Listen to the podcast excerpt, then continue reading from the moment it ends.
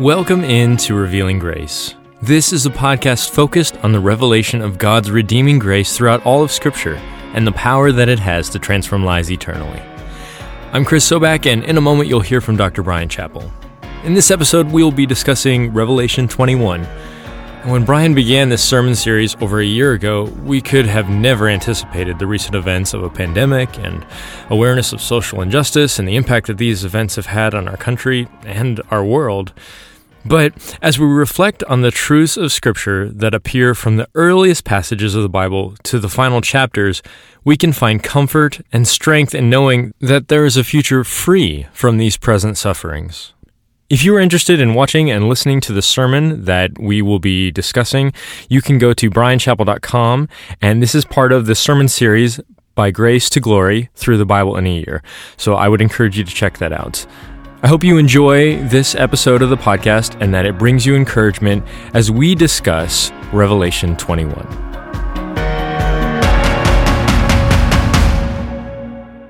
Bryan, I'm, I'm so glad to be able to, to be here with you again, actually with you.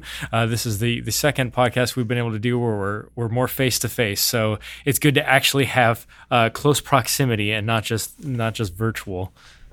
Are you wearing your mask? I well, I am behind a pop shield. you so, are, so, and I am too. Yeah, basically, and we are we are literally on opposite sides of the room. So, um, so yeah, we we are socially distanced appropriately. But but yeah, I'm, I'm glad to be here. I to to get into things, let me um, ask a revealing question. So, um, I am curious, what is the best piece of advice that you were ever given? I don't know if it's the best. I don't know what, what that. I mean, that's, that a, that's a I, I mean, the one that makes question, me chuckle right? okay. is uh, okay. The one that comes to me as you ask is uh, a friend of mine, a wise man who had, whose children were a little older than our children, and when we were struggling with some teenage years and uh, kind of asked for some advice, uh, his advice was um, look past everything you can. Ah, that is good. That and when you're raising teenagers, that was there's some things you can't look past, uh, but the things that you can look past, let them go. And I think that just takes a little stress out of the family relationship. that's probably not the best advice I ever it's got. Good advice, it should though. be something yeah. about salvation that I should be mentioning. but, but I well. remember that was kind of a little bit of a respite for my wife and me to kind of, you know, if, and I said to my children at some point, okay, listen, I'll tell you this. I will say yes to everything I can. Ah. So I, you're, you're going to ask me things, and mm. and I will say yes to everything I can. But when I say no, I really mean no but every if, if, I'm unsure, if if it's if it's just on the edge, I will say yes to everything I can.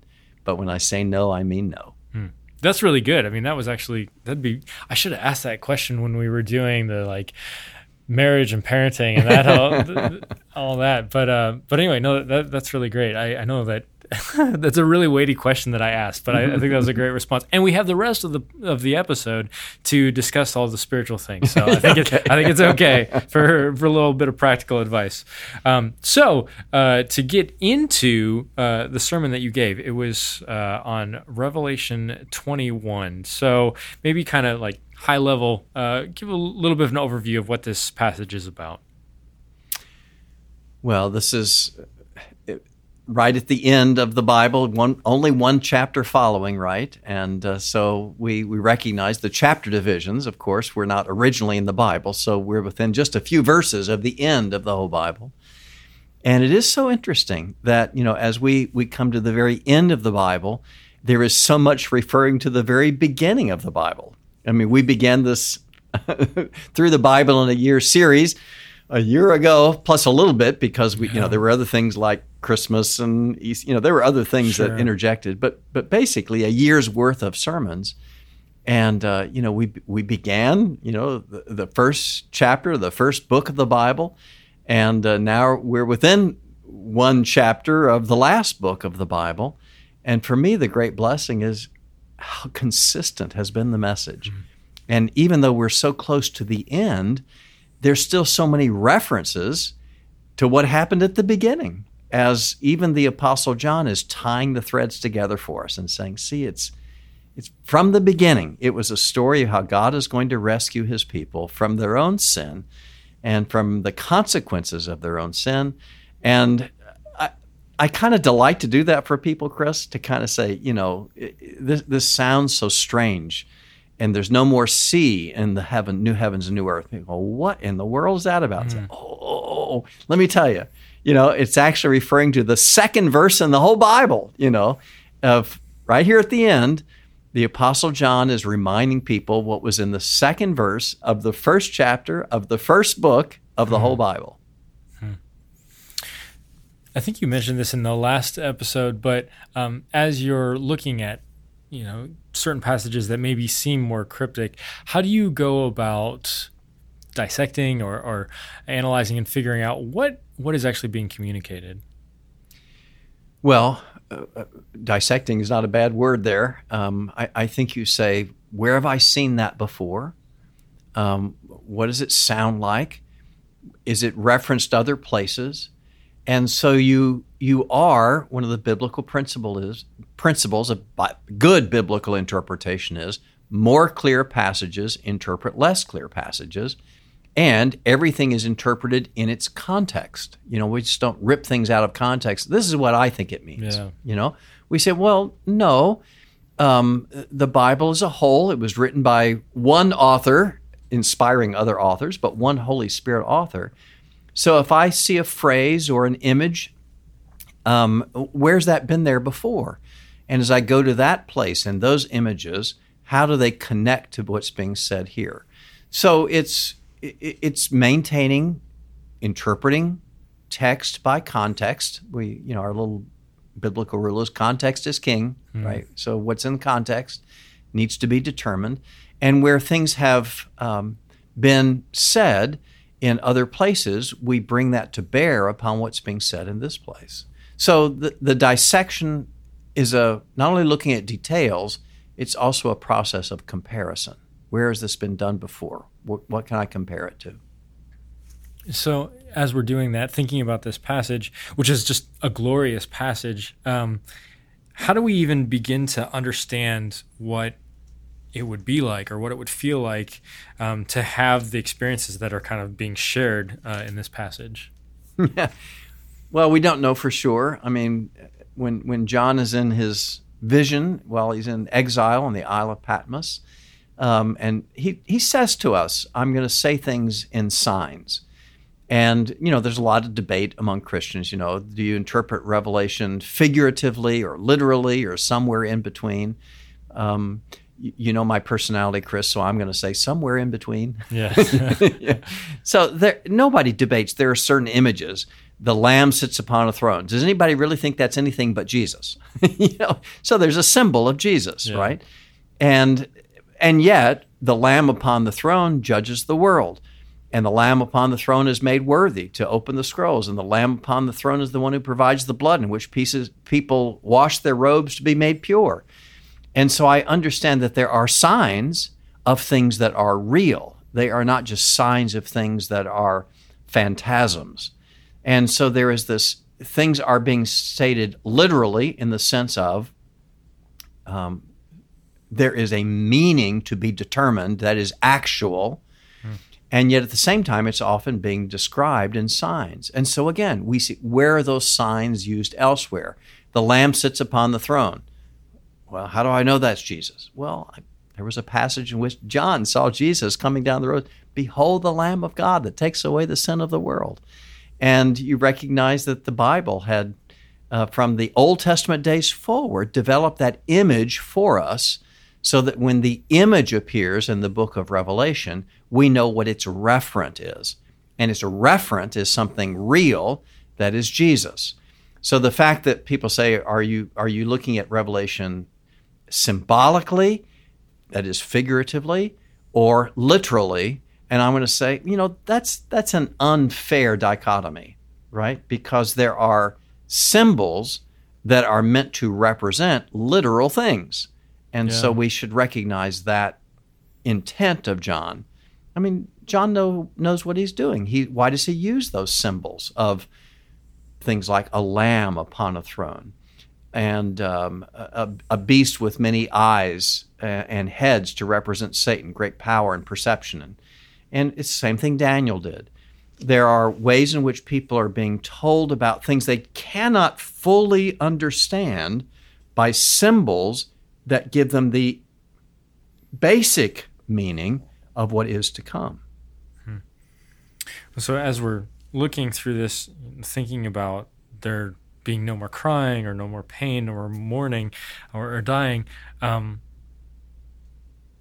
what I guess I can just address this to you. Like, what what does that mean to you? How does that how does that really make you you feel, or what what what comes to mind as you as you think through that? And not what does it mean, because it, it means the same thing to all of us, I guess. But yeah, what's the significance? Yeah. Well, profound profound comfort, profound joy. I confess the humility of not being able fully to grasp it. Yeah. You know, what what could it mean that that there's no more death? I kind of get that, but then no more pain. Well, there are things I grieve about in my life. How will the grief be taken away? Hmm. Uh, no more mourning.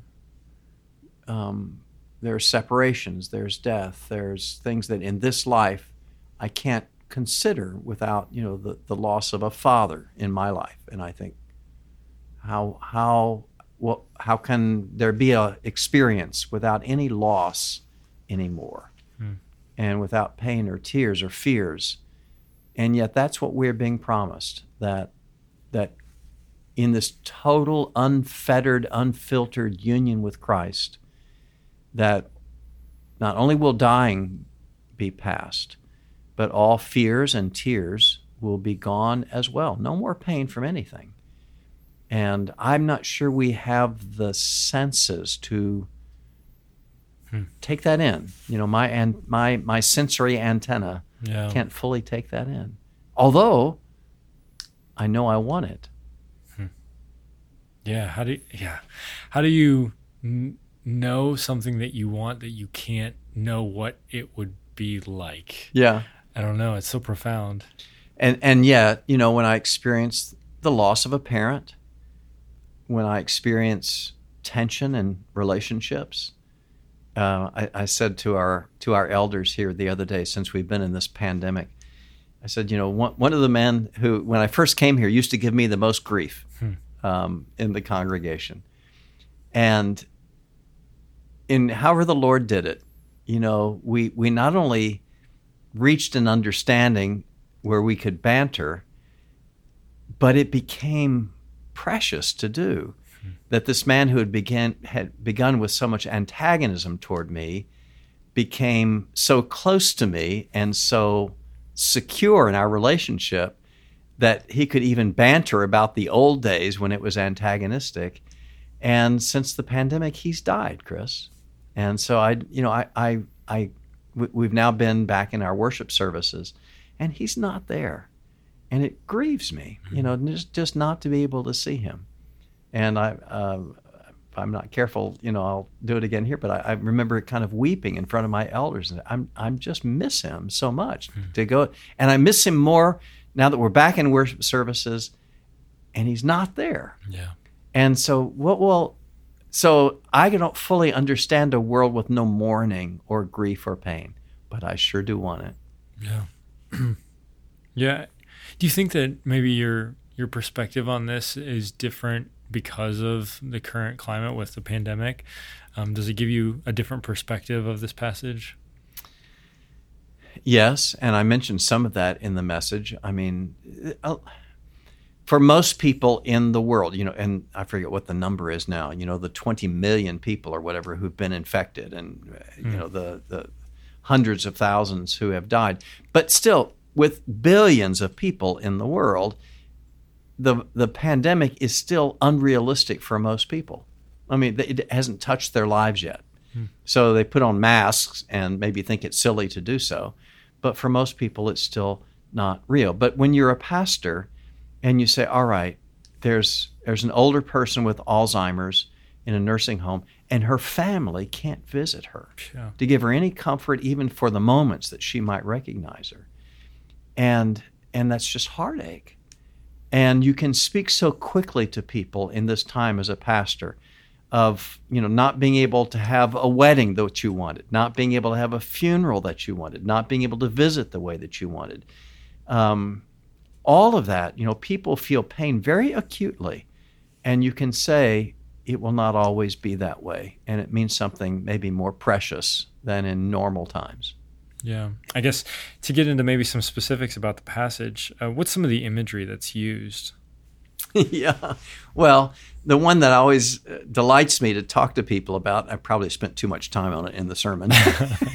so let's spend some more time on it now. so I'll spend some more time now. Yeah, is is just the one you know. I saw the new heavens and the new earth, and and you know all all that description of of the beauty where the first heaven and the first earth had passed away, and the sea was no more. And almost everybody stumbles over that, right? Hmm. What you, why is that important? There's no more sea. Yeah. And then just to remind people how the sea in the Bible is always a barrier in its chaos, in its waves. It's, it's always a barrier to the purposes of God for his people that he overcomes. Hmm. And it's just this consistent symbol of chaos against the order of God, out of which he brings the dry land, out of which he brings a place of escape, out of which he brings comfort in the demonstration of the power of Jesus. Over and over again, the sea is the opponent. Hmm. And when God says there is no more sea, it's not because he doesn't like water. It's it's because he's saying there won't be waves in your life anymore. You know, the waves will be gone. Hmm. And now that's a symbol, right? It's a symbol. Yeah. But we're supposed to get it because we've read through the whole Bible, or at least we've gone through it in a year with the preacher. yes, yes, yes. Hmm let's kind of discuss some of that next imagery, and that is the wilderness. And it's really the absence of wilderness that the yeah. passage is talking about, right? Because it talks about I saw a, a, a, city, New Jerusalem, coming down from heaven. And again, it's it's um, the image is after you've come through the sea. If you're the ancient people of God, what are you going to? You're going toward the promised land. Hmm and going to the promised land. I mean, you have to go through wilderness to build that city of Jerusalem sure, yeah. uh, in the new nation. And so, if there's a new Jerusalem, what it's saying is the people who live there, they're they're not in the wilderness anymore. They they come through the hard times, and uh, I I mentioned I like talking about it that almost anybody who's visited uh, Jerusalem in Israel, even modern Israel, there's just no route to Jerusalem that does not take you through some expanse of wilderness. Hmm. So that when you finally get to the city, which, it, you know, because it's centered between hills, uh, you, you, have to go over a hill and you overlook the city, and you're going, that is incredibly beautiful, hmm. particularly when you've been through the wilderness. And John is helping us. No, we've been through a wilderness of this world. I mean, nobody gets through this world without pain of some level, some degree. And when he says, I saw the city coming, it's a perfect city, and the gates are open. And the gates are always open. I like saying yesterday, you know, th- that the gates are only open during daylight hours. You know, that's the bad news. Here's the good news there's no night, yeah. which means the gates are always open. And it's, it's John kind of rejoicing to say, for the people who've been through the wilderness of this world, there is a heavenly city where there's a wall surrounding it and there's glory in it and there's water of life in it and there's beauty and satisfaction and the light of the lamb. You know there's no darkness there. I don't think you know the apostle is saying you're never going to sleep but he's saying you know there's there's no there's no darkness in the sense of your life or your heart being clouded anymore by the sad things of this world. Hmm.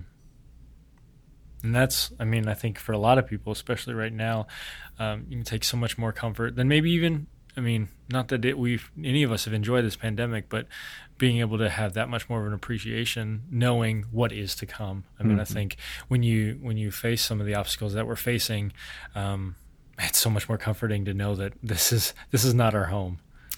It's supposed to be comforting. It's supposed to be strengthening. Recognize John is writing to Christian people in his time who are being persecuted, who may have lost hope, who've been driven from their homes as he has been exiled from his.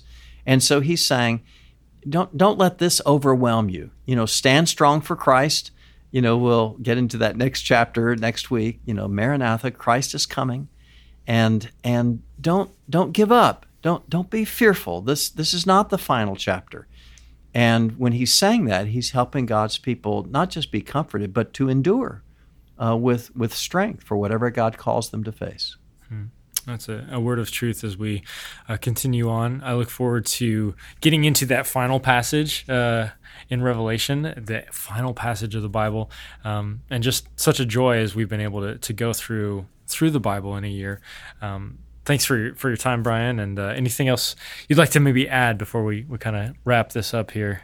Well, I mentioned uh, in our previous podcast that it, this passage also ends with a warning. Mm. And yeah. you, you can't avoid that.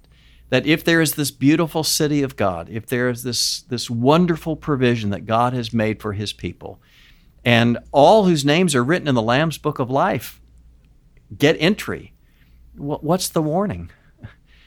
Um, don't fail to have your name written in the Lamb's book of life. Hmm. Don't, don't end up outside the city. And the way that you ensure that your name is written in the Lamb's book of life is you love the Lamb you you say your yes to Jesus. You you say, Lord, I I believe that the Lamb who sits upon the throne is my comfort in this life and in death. He's the one who will provide for me despite my sin, because his blood was shed for me. I believe that. And when you believe that Jesus is the Son of God who was given for you, you have overcome the world, says John, and your name is written in the Lamb's book of life. So take heed and love Him as He has loved you.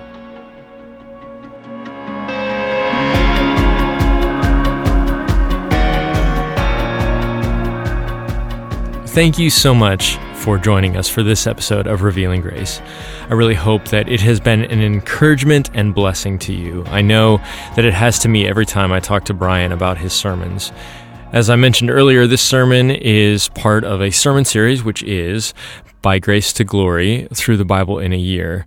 Now, since we've started this podcast, we've been able to discuss a number of sermons from that sermon series, but there are so many more. So if you are interested in viewing and listening to this sermon, you can go to bryanchapell.com, but you can also check out all the sermons from this sermon series and many other sermon series. So there is a ton of material there for you for encouragement or to share with others um, as you're teaching. Um, as I mentioned, teaching, uh, you may be interested in receiving additional training, you can go to bryanchapell.com as well and check out the online courses section.